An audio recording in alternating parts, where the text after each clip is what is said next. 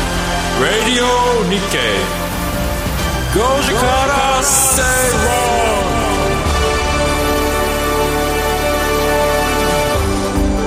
こんにちは松園克樹ですこんにちはアシスタントの八木ひとみですそして火曜日のパートナーはキャインの天野博之さんですキャイン天野ひろゆきですお願いしますよろしくお願いしますえー今回も本番始まる前にかなり盛り上がっていやだからこの松園さんのねえーところで勉強させてもらってるみたいなところがあるんですけどまたなんか世の中はわーってなってるけどまた乗り遅れたなみたいなワードがいっぱいあるわけですよ僕はええ知らないの、えで大体松園さんに聞くと全部知っててでそのワードより難しい言葉で返してくるでで今ね僕に咀嚼するようにゆっくり教えてもらってるから非常に分かりやすかった今回も今回もだからふわっとはだい大体あの松野さんがし語ってくれるね、ええその今日やるワードの、えそのふわっとはなんとなくは概要だけは理解した状態でできるんで望むということではいはいはい先週ちょっとあのチャット GPT の話とか出ましたけどそうですそれ使がってみましたそれが、え あの俺がねこんだけ話題になっててどんだけ信用度があるかっつって言ったら調べ松園さんが調べてくれたら、えー、天野博之はキャインのボケ担当って出たんで ねまだそれぐらいの信用度だっていう話がね、まあ受けます、 もう元取れま しただけどまだチャット GPT ね今日あのフジモンあたりが、えあの自分の離婚原因をねチャット GPT ええええええ 知ってるのだかから自分で離婚原因知ってんのにチャット GPT はどうやってだからそこの何自分との帰りどれぐらい差があるのかっていうのをねなんかやってたみたいな話を聞いてあねーそれ面白いこれはだからいよいよ使い方合ってんのかどうかわからないけどだからそういうなんか遊びみたいなことならまだあれだけど、そうですねあれ使い方によっては、結構嘘の情報になをやもっともらしくひょあの喋ってくれるので、だからねこれを今度ブログであったりネット上の記事にあげちゃうやいやね人も出てくるじゃないですか、うん今度それをクローリングしてそれを蓄積しちゃうのでうんあ負の連鎖が起きてあるかもしれないですそようねだからずっと俺は完全にボボボケケに それもうで僕が死んだ後もそれが残ってああキャインっていうグループあって天野さんっていうのはボケだったんだってそうですそうです残るってことでしょそうで可す能性はありますねそういう蓄積された問題が今回のテーマにもあるんですよそうでねすね うまくまとめていただいて珍しい大会みたいなはい今回もですね、ええいろいろとその今更聞けない IT テクノロジー等に関してしっかりとお話伺ってまいります、そして CM を挟んでグローバルマーケットトピックのコーナーは松園さんが注目するマーケットトピック取り上げてまいりますさらに番組後半ではゲストをお招きしてお話伺いますいいね株もね好調ですしねはい皆さんどうぞお楽しみにさあそして今日もツイッターでのメッセージ募集しています「ハッシュタグご時世」でつぶやいてください今日も盛りだくさんの内容でお届けしてまいりますそれでは進めてまいりましょうこの番組はココザスの提供でお送りします論5時から正論ラジオ日経5時から正論をお送りしていますこの時間は今更聞けない IT テクノロジーやアプリのコーナーです、今日はですね取り上げる話題が2025年の崖というテーマなんですねが、そんな年号でね、ええあの崖が決まってることなんてあんまりないですけどね えー、なんか毎年毎年こういうなんか大きな問題が出てきてるような気もしますけれどそも、うね有吉の壁っていうのがありますから ねバラエティでは崖になってんですねこれはそうですね崖ってあんまりえいいイメージではないですよねいいですねそうそう転がり落ちるというかもう最悪最悪のイメージですよのイメーねジですね、まあ、ここれ以外にもこう、うん最近こういう分かりやすいタイトルをつけて、うんまあ、みんなで取り組もうよっていうのが流行ってもう事前にこういう問題があるかもしれないだからもう最初にこういうワードをつけてみんなで取り組んでクリアしていけばいいじゃないかとそうですクリアできそうなんですかクリアちょっと厳しいけれどもただやらなければっていう話があります、はいこれに似たような話で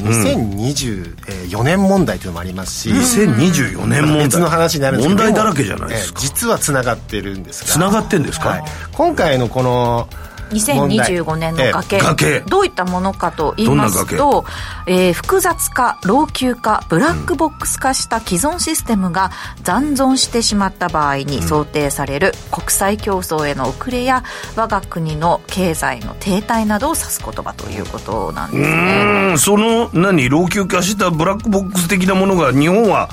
他国に比べて多いんですか圧倒的に多いと思いますねどうしてそんなことになってんだ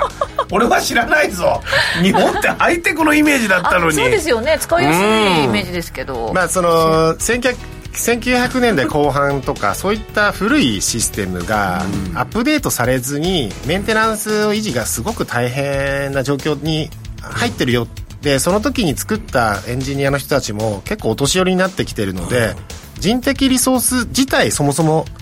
なくなっちゃうし誰が対応するんだろうって俺のイメージ、ソニーのアイボでも同じですかソニーのアイボが売れててもう直す人がいなくなってきてるみたいなああ近い近いですけどあのあのまあ相棒の場合はちょっとマニアもいるので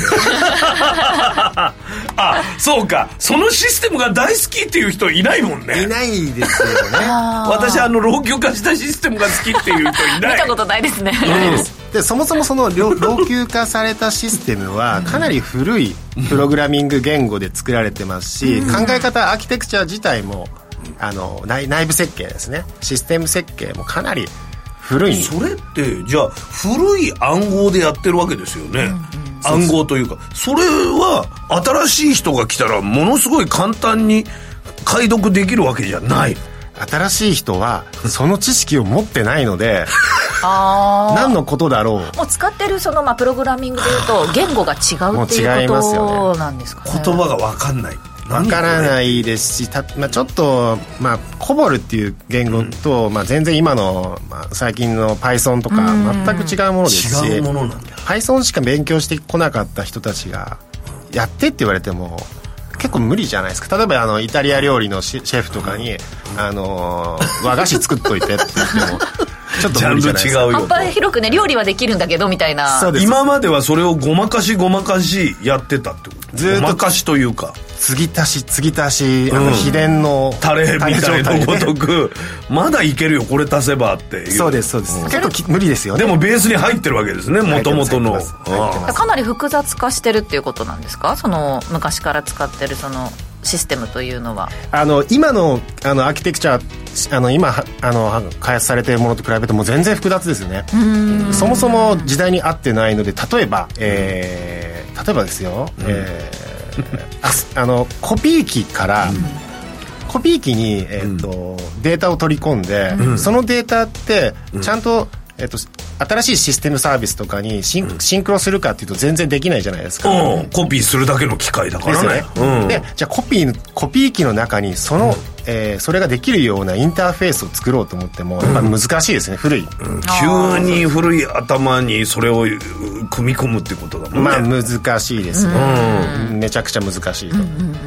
でそれコはじゃあピもーう機を捨てて新しいものを出せやない新しいもの作り変えたらいいんじゃないですかもうその通りなんですけど、えー簡単その企業の経営者だったとして、え新しいものをリプレイスすればいいんじゃないか、お金はこれぐらいかかるんだけど、やりますか、お金かかるって言われたらいや今ので使えるんだけど我慢すれば今使えるんですけうどわえなるほどねうわそこか未来の子供たちのためを考えないから そうですそう一概にそうやって強くは言えないけど言えないですよ ねうんあのーまあオーナー社長であれば自分の会社なんだからちょっとやってみようってなるかもしれないですけど、まあ確かにそういう会社じゃない場合は自分のところでそういった大きな決断をするのがまあなかなか大変なこともありますわねまあ、その時は赤字、赤字じゃないですけどお金をね、たくさん使っちゃうので先先行行投投資資になっちゃうので先行投資が理解してくれるかどうかもわからないです結果パンクするぐらいだったらそう投です資よしないとねえ結局そのパンクした時の損害の方が大きいんじゃないかっていうような形になりますよね、うでえー経済産産業省が2018年時点で DX レポートというのを出していてあのシステムダウンなどのシステム障害による損失っていうのが2014年の段階で、えー国内全体で約9 4.96兆5兆円近くに上っていたっていうことですよね。これを考えるとなんか、普通にシステム投資した方がいいんじゃないかなって思っちゃうんですけど、うんまあ普通はそそうなるんですけど、まあ、我々みたい にあのあのそこまで、まあ、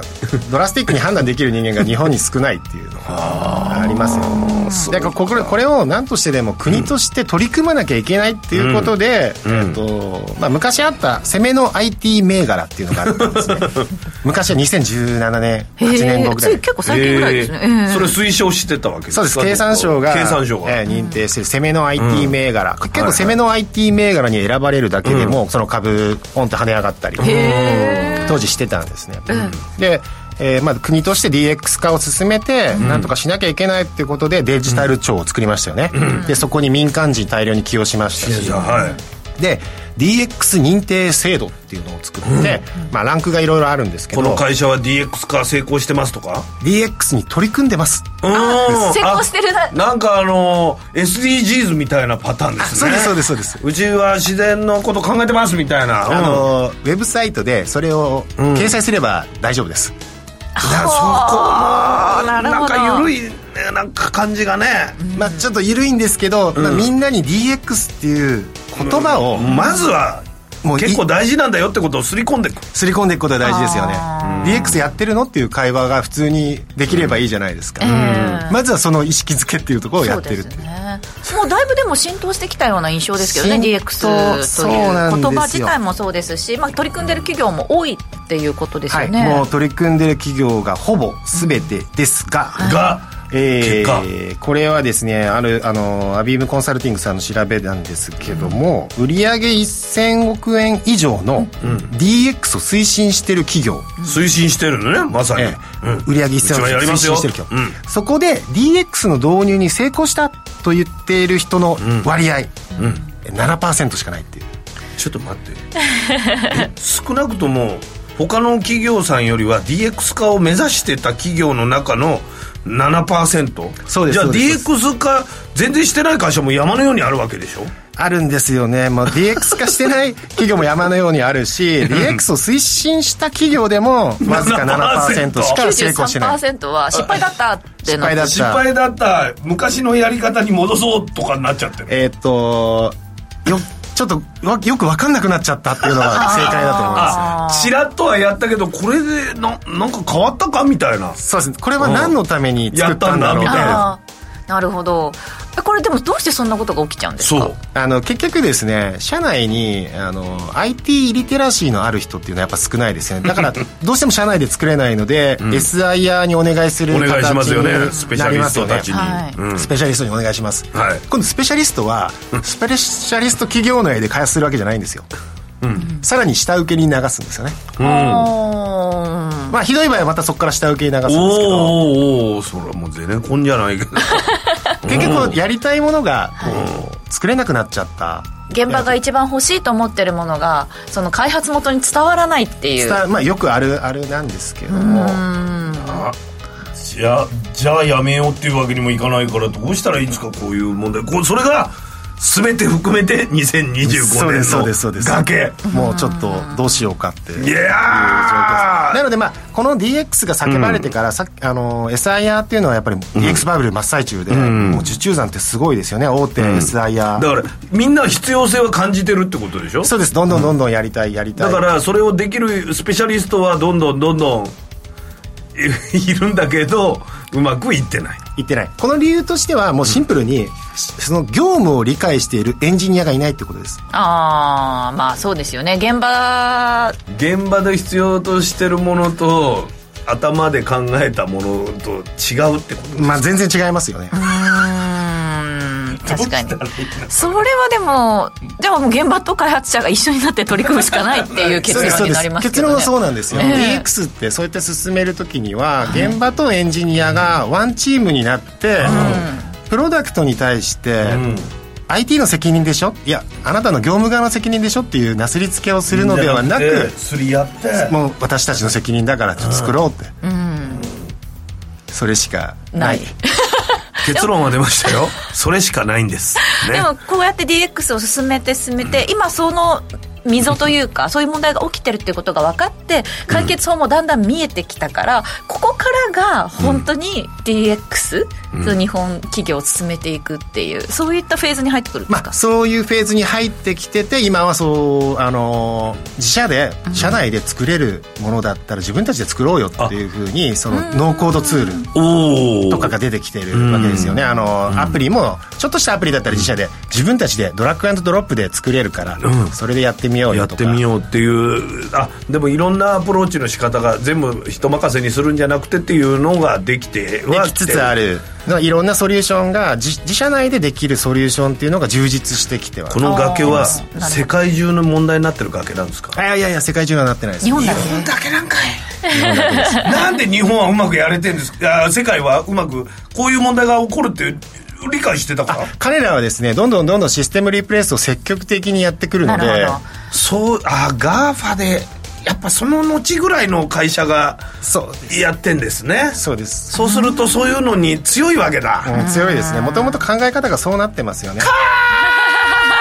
ガラパゴスまだ終わってないそうです日ね本はうん、ちょっと、まあ、銀行の決済とかもそうですしあああ来いあそうですね、ただまあね解決策に向けてちょっとまあ国を挙げて今その取り組んでいるところということで、2025年の崖、まあ実際2年後どうなるかっていうのをね崖もう見えてるじゃんもう見えてますねでもどうしたらいいの落ちたくないでしょおみすんなおすななの世界になっちゃうよ感じくがあしのますけど2000年問題の時もこんな感じでわーわーなってましたけど、ええ意外に対応できてなんなとかなりましたねんとかなりましたねそれよりはちょっと危ない危ないです危ないほら、えー危ないですいや危ない感じするもん2000年はさなんかカウントが2桁で00になったら預金もゼロになっちゃうよなんていうさなんかちょっとまことしやかな感じのえ問題だったけど、ちょっと違いますもんねこれはもう完全なる負の遺産なので、ええなんとかしてリプレイスしないといけないあと2年でじゃあそのあたりを偉い人にやってもらうしかないということですよねもう俺ただ頼るのみって自分にできることはないんですか松尾さん、まあ、まあちょ我っ々はとあの DX 化したものがい新いんしじゃないいサービスをどんどんどんどん使使っってみるていくってことですねそれこそチャット GPT とかもまあちょっとあ の違うそそれも違うんですけど違うのかええまあまだ新サービスにどんどんどんどんえっとし付き合っていくってことが一番大なるほ事どですそねういうあのそうか研究心というかそこですねそこに踏みとどまらずねそうですうん怖がらずそうですそうですね新しいものをどんどん試すはいその好奇心が大事ということですねはい、えーここまで今さら聞けない IT テクノロジーやアプリのコーナーをお届けしましたこの後はグローバルマーケットトピックをお届けします Radio Nikkei. Goji Kara Stay Wrong.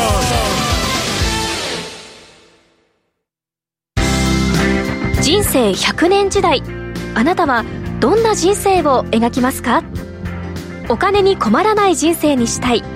やりがいのある仕事に就きたいお気に入りの間取りの家に住みたいあなたの描く理想の人生をココザスが幅広くサポートしますさまざまな資格を持った専門家がお金仕事住まいについて無料でアドバイス一緒に豊かでワクワク生きる未来を作りましょう詳しくは番組ウェブサイト右側のバナーからココザスホームページをチェック世の中を知るポッドキャストコンテンツ「聞く日経」毎週平日の朝6時頃に日本経済新聞長官のトップ面などえりすぐりのニュースをお届けする有料音声コンテンツです初回購読から30日間無料詳しくは「聞く日経」で検索 Radio Nikkei. Goji Kara Stay Wrong.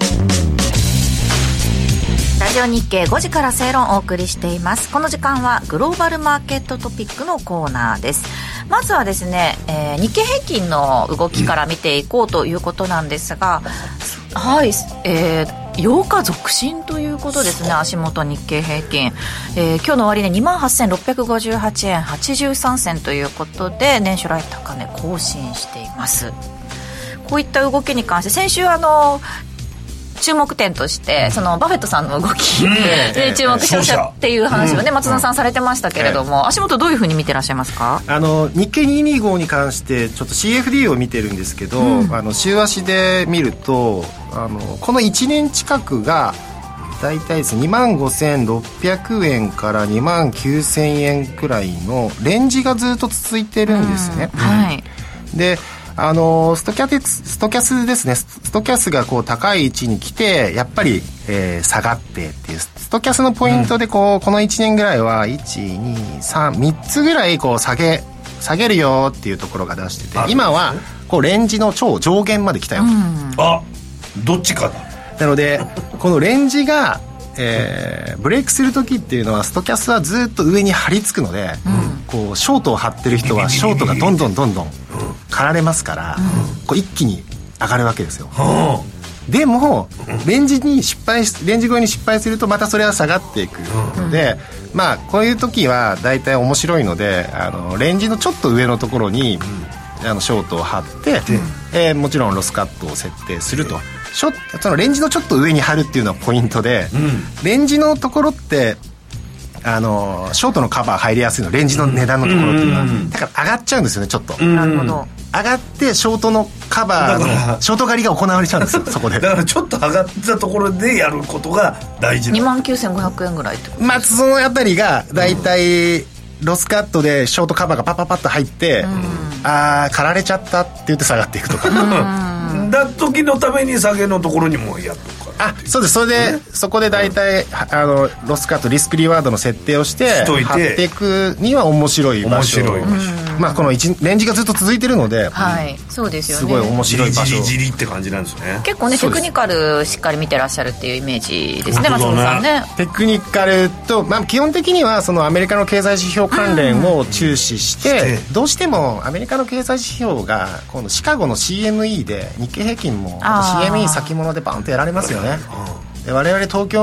はその朝の東京は CME を引きずって 暗い気持ちになったり明るい気持ちになったりして朝おを迎はえるぎゃーとかってやつですよね、 暗い気持ちになるやつ、そうだからそこはやっぱりちゃんとアメリカの経済指標を抑えて、見えまあ見て日経全体を見ると、 そうですねあのアメリカの経済指標といえば先週結構たくさん発表されたんですよね CPI そして PPI も発表されたのが先週でしたね、そうですはいえーっと CPI に PPI、えーっとこれあのその結果良くないんですよね、でその後は小売りの売上高指数これもやっぱり良くなかったんですよ、ずっとでもあんまり良くなさそうだっていう話えーをっとしてましたよずねっと良くないんです PPI も前年比のチャートを見てももう右肩下がりですよ、CPI も右肩下がりです、で PPI っていうのはあ、まあ、CPI は多分ご存知だと思うんですけど、消費者の物価指数物価指数ええはい P だから川下にあるところですねもう身近なやつです、PPI っていうのは、あの製造製造する側の,、あのまあ、いろんな材料を調達しうてん製造するじゃないですかだから川上、にあるとこころでれだ本当はこれぐらいで売りたいみたいなそうです、まあ、値段ね作る時の、うんえーと指数全部物価指数うなんんでコすけど、ストも考えたやつそうです、はいそれが下がってるっていうことは、製造コストが下がってくると、販売のいあの、C、あの CPI っていうのは下がってくるじゃないですか、時間差ですけど、うんで今 PPI がこうやって右肩下がりですよ、はいで CPI も右肩下がりですよ小売りの売り売上高も右肩下がりですよ、これはアメリカの景気っていうのはやっぱりちょっと下がってきてるじゃないの、という状況が見えて取れたので、えードルインデックスっていうのはやっぱりこう下がってるんですよね、ドルインデックスずっと下がってます、ずーっと下がってますね今101くらいですかドルのインデックスなんであの通貨強弱に対するドルの強さを表すものですけど、下がってドルますが弱くなってるってこそうです、はい弱くなってますでも、なぜか円安になってると、ねえーそのポイントとしては、えーまあ、雇用統計ちょっと良かったんですよね良かったといってもそんなにすごいぞっていう数と字中もでもないけどええで今週今週というか先週ブレイクしたのが、えーミシガン大学の消費者指数、これがですね良、かったんですよ消費者の期待インフレ率が1年先4.6%だった、で前月はですねさらに3.6%だったのでこう大幅に上回ったんですけどミシガン大学指数ってめちゃくちゃ盛り上がる指標なんですけ ど、これアンケートしてるんですねうんたった3400人にあこれはなんだに視聴率みたいな感じそうですねうん結構母数が少なアいメリカの300ってや300400ば人ですよねやばくないですか少ないじゃないですか少ないですね、なので、ミシガン指数っていうのはこれはいつもいつものことなんですけど、ブレるんですよすごく予想に対して、もうそれは織り込みなんですねあみあままあミシガンの発表かぐらいのでも盛り上がるんですよ盛り上がるよね材料が欲しい時はね、まあそまれあねが欲しいのよでたったその2300人の、まあ、3400人のアンケートデータに、いい材料を見つけちゃったっていう感じですね、ああこれがだからミシガンのが盛り上がっちゃったからじゃあそう他のがちょっと悪悪くくててもももういいんじゃないのみたいな、まあそたのだうん実質の数値は怪しいよっていう怪しいよっていうか怪しくはないんですけど結構ブレが大きいので、うんそんなに、まあ、CPI とか PPI とかと比べる楽と観視そんなここに期待持つんだっていう感じなんですねつまりマーケットとしてはもうなんか材料を探したすがりたかったうんそうですねドル円の材料を探した結果ミシガンあったじゃんってなった感じですよねあーそういうことなんですねこれよりも、えっと、カンファレンスボードの消費者診断会指数っていうのが4月25日にあるので、はいもう圧倒的にこっちの方が信用度えこれはミシガン大学という大学が発表しているものじゃなくてカンファレンスボードはちゃんと、あの統計局出してるああじゃあデータ量がもうあもう全然全然違う違いますねわけだねえっと10倍ぐらい違うんじゃないです かマーケティングとヒアリングするっていそうれのはそはっちを信用するかそれの方がいいじゃないですか,、だから僕もそうかなと思いますねななるほでどそれもよかったら分かんないってことだねでもまだ先なんですで、まだ先今度そういう状況でミシガンがガッといって、普段あんまり注目されないニューヨーク連銀のはい製造業景況指数っていうものが昨日発表されまして、はいこれがですね、えー良かったんですよね前回がマイナス24.6っていう数値に対して結果は回復してきたんですね、 10.8、は上がったんですよでこのニューヨーク連銀とか、まあ、他にもフィラデルフィアとか、えーセントルイス連銀とか、はいこれからどんどんあるんですけど、ええあのそもそもアメリカってすごく大きいので州が、はアメリカを12個のエリアに分けてで銀行さんそれがその 12, 12が集まって FOMC っていうのやってるわけになるんですけど、はいあのなんかいろんな人が集まって12、はいはででじゃあその今回の、えー連銀のニューヨーク連銀の製造業の、製造業さんにヒアリングしましたっていう指数なんですけど、これは、ニューヨークってなどれぐらい製造業の会社あると思いますニューヨーク製造業とか少ないじゃないですかそう多分少ないんですああそうかいや全然少ないと思います、ねうえんそんなになんかなんかニューヨークで工場ってあんまイメージないないねうん製造業、うんでしかも何社に聞くと思います、えわからないえニューヨーク連銀のちょっとやだインタビューなんですけどミいシガンより少ないんじゃないでなんすかか可能性ありりますよねやこれは200社なんです多分ああ少ないでニューヨークしニューヨーク州だと製造業っておそらく6万とかもう7万社ぐらいあるはずあなるんんでだけどそのうちの200社しか聞いてないそうなんですよえーなんでそんななのでふ本来注目されないんです、そんなにそんなに、でもでも好材料にいやいいいい材料だっていうふうに な必死にいいポイントを探してる状態なんですか今確かに今そうですね、うんちょっと欲しがってる感じがしますよね他のもっと正確な数値であろうものの悪いところは あー見ないようにして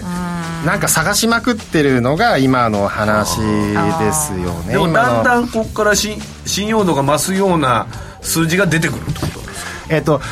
えっと、そもそもそのビッグイベントである雇用統計とか、はいその月の第1週、第一週、いや第第2週の金曜とかに、もうあの終わってるのでイベントが。あーだからどうしてもこうなっちゃうんちでょっすとよ。うですね空いてるんですよね、ただあのまた個別の方になってくると、今度株の方だと、あの銀行の決算とかそうですそうで始すまってきてるので大手金融機関の決算もネットフリックスとかもね今週あったりもするのありでテスラもありますしなんかその個別の物色っていう点では、株の方は材料いっぱいあるんですけどあります確ねかにおっしゃる通りその為替に関して動くって理い由うがのながいのねちょっとなかなか難しい部分はあるかもしれないですね。で、また今度、フィラデルフィアの連銀の製造業指数が今度、ニュニューヨークの後は20フィラデルフィア20日にありますが、 20日にありますまたこれも注目されそんなに注目しないよねっていった仕様なんですけど、はい今回あの昨日跳ねましたんで、ちょっと良かったんですあれねみんちょなっとどころかそうですちょっとじゃなかったんで、だからみんなマーケット的にはもしかしてえこれ普通見てないのに見なきゃいけないんだっていう状況になってるんだとな思るうほど足元ねドル円が円安本当進んでて134円20銭台での推そう移ねということになってますけれども、 140円とか150えー円ととでか買っすていくね流れまになあ、るそうなんですけど結局その、今からはその4月の22日からブラックアウト FOMC はあのブラックアウト期間に入るので、えっと、金融政策に対してはちょっとあんまり何も喋んないでおこうよっていう期 間要が人発言が少なくなるんですよ そうです材ね料がね少なくなっちゃうか22ら日からそうなります、で今までのこの4月の重要指標を見てもやっぱ景気っていうのは下がってるのが分かってきてるのでここからどうやって上げ材料を逆に探すんだっていうのが疑問な状況ですね、テクニカル的にも十分上がってるので、えー、と200日線、えー EMA でいう200日線はちょっと超ブレイクしてるんですけどあの単純移動平均線の SMA の方は137ぐらいにあるんじゃないですかね、へだからそこぐらいは上限として見れるんですけど、うん、見そのそれ以上はどうかな、れないっていうのはそんな材料ないですよそうですよねこういった時って松園さんはどういうふうなスタンスで臨むんですか僕はもうこの場合僕の場合はですね、えっと、135からのショートっていうのを狙ってるので、まあ、特に別に何もしないんですよ、今もう盛り上がってるなってマーケット盛り上がってるけど今僕この位置じゃ入らないよねって結局なんでかっていうと今からあの、FOMC で材料がないので、見えないんですよね多分レンジに入っちゃってるので,、でショートで入るとスワップが辛いですよね毎日スワップポイント払わなきゃいけないので、変にポジション取っちゃうと逃げられない状況になるので、だから僕は今は入らない、入らずちょっと上がるのを待って上がる流れになったらもうまあ、う売りショートを入り入っていきたいんですけど長期的な目線ですね、はいあのそこは引き続き僕はファンダメンタルって気に入ってもショート、なるほど、ドル円はショートですねえーここまでグローバルマーケットトピックのコーナーをお届けしましたこの後はゲストをお招きします Radio Nikkei. Goji Kara Seiron. ラストスパート、三冠達成、新段勝利、続いて、ブルックラ昭和39年東京オリンピック開催金井駒2番手、大成功3馬身リードして5輪、大成功勝ちました。昭和48年石油ショックでガソリンや紙などが品不足さあ頑張るぞ小栗キャップ5歳ジョージホワイトストーン平成2年バブル経済崩壊で株が大暴落ディープインパクトディープインパクトここでかわす平成17年東京秋葉原に AKB 劇場がオープンアーモンドアイ先頭に変わった11番アーモンドアイ三冠達成ゴールイン平成30年大坂なおみ全米オープン初優勝ディアリングタクトリードを取って1着でゴールインそして令和の時代コントレイルだゴールイン時代とともに競馬とともにラジオ日経スタートしました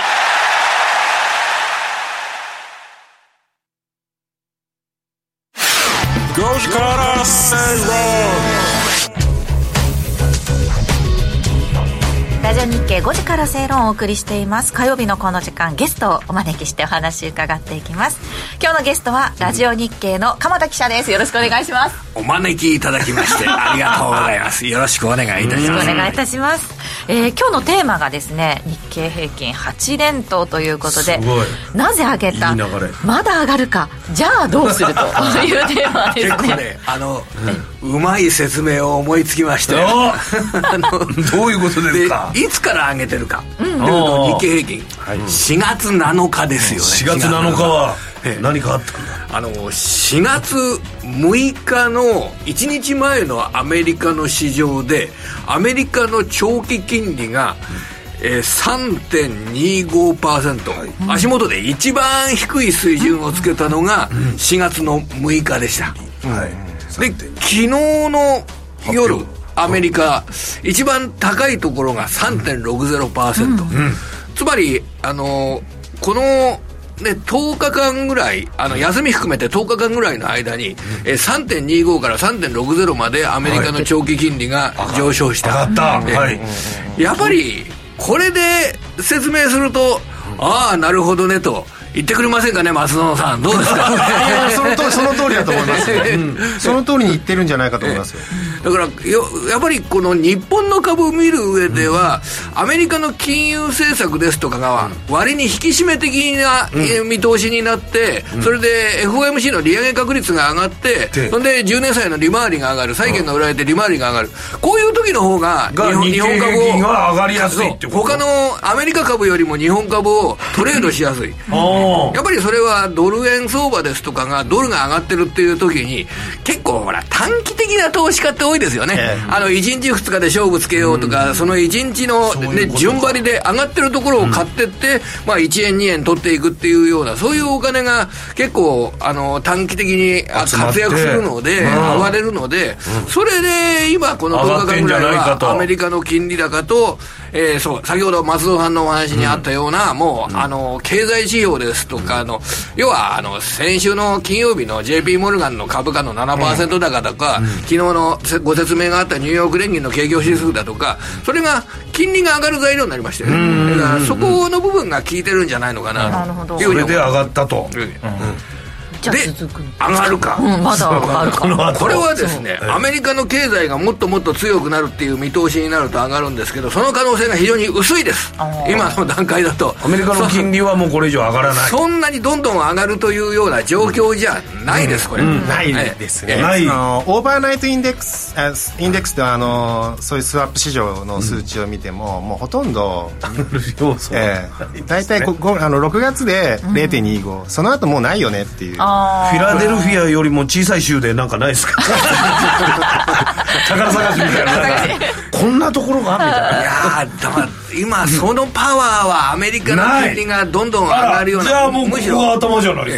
あの日本株自体は、でもそんなにあの悪い位置ではないんですけど、悪くはたないだ、どんどん上がるとか、その業績の方がどんどん伸びるとかっていうような、そういう環境じゃありませんから、これはやっぱり、あのこのに、ね、去年から続いてる日経平均のボックス券、えー2万6000円とかがあ下さっできおっしゃった、でそこで上が2万9000円いけばいいなっていうような、そのボックス券ですよね、にボックス券の中まあまのあ結構上の方に近づいてきたかもしれないなっていうような、そういう意識を持ちながら、あの対応した方がいいと思います、あの日経平均を取れ取引するんであれば。はいはいじゃあどうするじゃあじゃあどうするだからこうそうなると日経平均を買っても儲からないのでそうですねやっぱりどういう企業をやっぱ投り資するかええ思いそうまですすね、どうテンポこうなると思いますなるほどじゃあどういったところが今日発表された、ね、データで中国の経済指標なんですよあー中国の経済指標アメリカ あのがちょっと怪しかったらもう中国を見そうるそうですやっぱ中国大事なんですけどあなあんか面白いように静寂だったんですよね静寂だったあの中国の経済指標発表されて GDP 発表された時にマーケットってそんなに反応しなかったあれっていう素通りなのっていう状況だったと思いますはい午前中でしたよねそうです、そうえでえす今日午前中で、で要はでも、そんなに株価の方がそれによって上がったとか下がったとかいななかったでうす状ね況じゃないです、はいでこれは、あのあんまり細かいところを見てる人中国とアメリカで比べるとですね、中国の方がちょっと少ないような気がするんですよあああれ私はあの見るようにしてるんですけど、はいこれ今日はさすねがここでいきましょうこれああ来ましたええ太陽光発電関連 株太陽光この中国のデータで工業生産高っていうのがあっはて、そこで発電量だとか自動車の売上高だとか、スマホの売上高だとか、はいあの生産高ですね、はいスマホの生産、PC の生産、車の生産ってはいいろいろあるんですよ、あるこの中でで太陽光発電光発電はいこれがですね3月4320万キロワットそんなこと言われても分かりませんね、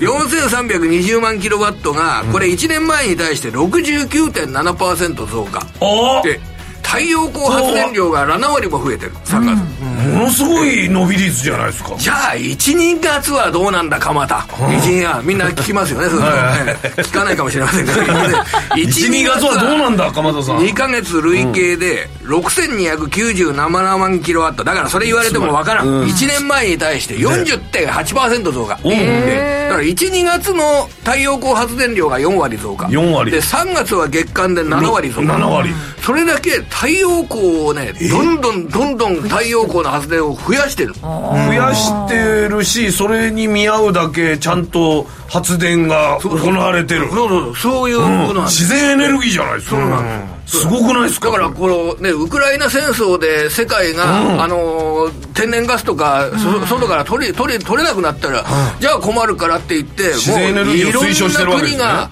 国が国内でエネルギーを供給できるように、それやってて、中国もこんな数字が出てきてるんです。え中国だけがそんだけうまくいってるんですか自こ然エネれルギーははですね、えアメリカに目を向けるとえですね抜けてくださいアメリカの太陽光発電関連株、えーファーストソーラーっていうのが一番大きな株だったんですが、これ昨日5%高、でサンパワーこれが4%高でカナディアンソーラーカナディアンソーラーだからカナダのカナダですよねえーこれが6%高昨日1日で、でファーストソーラーは52週の高値更新、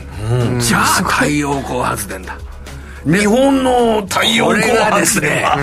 なかなかね、そんなにこれといった株っていう のがないかもしれないんですけど、でもその中で、中国向けに、えーステンレスを供給している会社で、日本夜勤工業という会社があります。これが5480。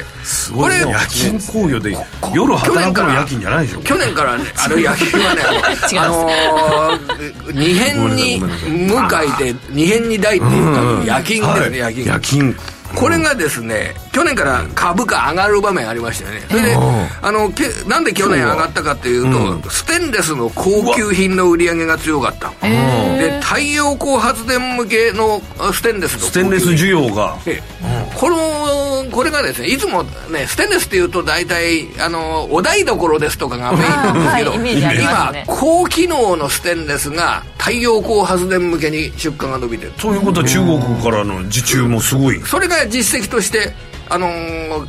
数字で22出年てきた3月と出てきた23年3月期はあったこれがその他あとね風力発電日本だと、はいはいこれ洋上風力発電って市場をでかくしますよね、で洋上風力発電ですとえー6471の日本米港日本製鋼と読みまああすけど日本日本製鋼米です港ねはと呼ぶと分かりやすいです、これはあの風力発電のぐるぐる回すエネルギーを動力源のベアリングの供給会社これはあのたいほら風力発電ってベアリングの取り替えってあんまりやりたくないなと思いませんそれあっあて確かに大変そうですよねでまあお金もかかりそうで海の向こうの方まで行って、場所もねそそれでベアリングが大丈夫かどうかっていうことを確認するそれが分かるようなあの自動的に分かるよ遠隔でう分なかるようなそういったベアリングの供給で風力発電のベアリングに強いんですよそんな会社こんな観点でね企業をエネルギー風力とか太陽光発電で検索検索かけたら引っかかったそれでいのがろいろな株いろいろな株を見つけていくっていうようなことでそういやでも絶対に自然エネルギーの移行みたいなのは急に止まったりはしないでしょこれまかあ、ら需要は難しいですよねその、中国の問題中国の話もあって、その中国っていうのはやっぱり今アメアメリカからの独立だっていう動きもしてるので、うんまあ、金が上がってるのもそうじゃないですかいいでだからエネルギーも依存自国度を減らしたいんですえねえそういう動きは止まらないですよね、で日本はちょっとねあの東日本大震災の後に、ね、そうですねちょっとねでも日本あの太陽光発電のなんかソーラーパネルとか電池ってなんかすごい柔らかくて薄いやつあなんかそれそれそれなんか見たニュースでやってそまれしたはあよねの新しい市場でまさにそれは注目されると思いますそうですよこれからねこれからちょっと名前が長くて覚えづらかったんですけど何だったえっそけこは別にじゅまだ上場してないんで先こすこれからね先あの市場はあの大きくなるから太陽光発電ってでもやっぱりオペレーションメンテナンスデューディリって言ってデューディリデューディリジェンスして状態大丈夫かな発電量大丈夫かなっていなんうて定期的なオペレーションメンテナンスが重要なんですけど重要なそういったところも注目しないとそういったところをやる会社もあるわけですねありますありますありますなるほどじゃあそういうところも重要になってくるんですね全然太陽光発電投資会社とか結構やってますけどねオペレーションメンテナンスもやってますよもう山ほどありますから、でもあのちょっとリスキーな株もこれもちろんありますからねそうですねあ確かのに選別をするっていうことは必要になるとこれ思はいもますしご責任になっても昔あの風力発電ですと原光さんって言ってこれ今レボリューションって言いますけど笑ってる山口の不動産会社そでれは知ってますよみたいな、これは何年1617年ぐらい十何十何数年前で結す構よね前大相場がありましたよもねうすごいとんでもないことだった山んです口よはまた風がねいっぱいあの当時の社長が、オランダとかとの提携とか風力発電機どんどん進めていったんですねもう今お亡くなりになられましたけど山口ね地盤がしっかりしてるから大きなアンテナとかもいっぱいありますけどね、うんうわはい僕は私僕は3年住んでたんで、す。ちょっとあのものすごい相場だったと思いますよへえありえない金額がちょっと表チャートで表示できないぐらいぐらい落差がすごい長くそうでねすそば見てらっしゃる上方限はが5000円いってたのが今16円ですけどああなるほどなるほど16円 チャチャート上で見ると多分僕のイメージもうちょっとあったイメージなんですけど2008年6年頃ですかいやねまあ本当カリスにマ社長この流れっていうのはね大きな流れですのでね、鎌田さんがおっしゃったところもウォッチしておきたいと思いますなお実際に投資をされる際の判断はご自身でしていただきますようお願いいたします、ということで本日のゲストはラジオ日経鎌田記者でしたありがとうござあいりまがしたとうございましたスタートしました13頭これからスタンド前に出てきますがやはりサイレンス鈴鹿サイレンススタートしてすぐに先頭に立って逃げていくあの馬決して前を走らせず己の走りでレースを支配するあの姿に憧れる他人の顔色を見て愛想笑いをする毎日自信が持てないために前に出ようとしない自分を謙虚という言葉で慰めているそんな自分とは違うあの馬は人の目を気にするな自分の思うがままに走るんだそう訴えかけているようだそうだ自分の姿で走るんだ遠慮なく全力でラジオ日経アイネス・フージン合輪堂々逃げ切った見事中野騎手アイネス・フージンダービー制覇 Goji Kara Sailor ラジオ日経5時から正論あっという間にエンディングが近づいてまいりました、えー今日のメッセージですけれども、えー日本中でチャット GPT 大喜利がスタートするとあ そういうふうな使い方になっちゃうのそれかななだからなんだろ うえー一本グランプリチャット GPT が勝つ可能性あるんじゃないのあこるれかもしれないですね恐ろしいね 新人とかって言ってうん来るかもしれないですね、えーその他ですねあとは、えー、といただいてるのが DX 化したラジオ番組はまだですかって DX したラジオアナロ番グ組のですね随分あもう資料紙ですもん ね絶対紙ですよ、ね、紙媒体ないですか紙いらいらないですよやっとねカンペがね半分ぐらいデジタルになってきてる、えー本当ですあかるよデジタルのカンペうちまだ全然スケッあチブのックねでネすットあそれこそネットの番組とかのが早いあそうですよそいねつあだからまさにそうですよいま、だにあのテレビ局かカン紙ペ紙あのスケッチブックだからあっちそういうことですねあっちは違うんですよ、松アベ本マさんとか、うん全然違うそうそうそうだからそうみんなで右向け右すると、まあ一気に変わるん今日ですかよらデジタルにしましょうってなればああなるほど、分ね、かりやすいわそれ現場でもラジオ日経カンペも出ないからどうしど こそれであの暗号が読めないっていうのはあるじゃないで すかあのディレクターの字が読めないっていうのもありますからなるほどなるほどはい えー今日も盛りだくさんでお届けしてきました「ラジオ日経5時から正論」この番組はココザスの提供でお送りしました、えーでもアベマとかはもうそういうふうになってるんですねなってますびねっくりしました、うんこういうモニターでカンペになってます、あー私もでも司会の時とか台本最近は iPad でああそうなんで台すね本おーあれも書き込めたりするので結構あのカシャカシャって音もしなくてあマイクに書はき込みもいで書きるき込みもできるのでおーマイクノイズも乗らないので結構重宝してますけどね意外と DX DX さすだがということですねはい、えー、 ラジオ日経5時から正論ここまでのお相手は松園克樹と天野ひろゆきと八木ひとみでした明日も夕方5時にラジオ日経でお会いしましょう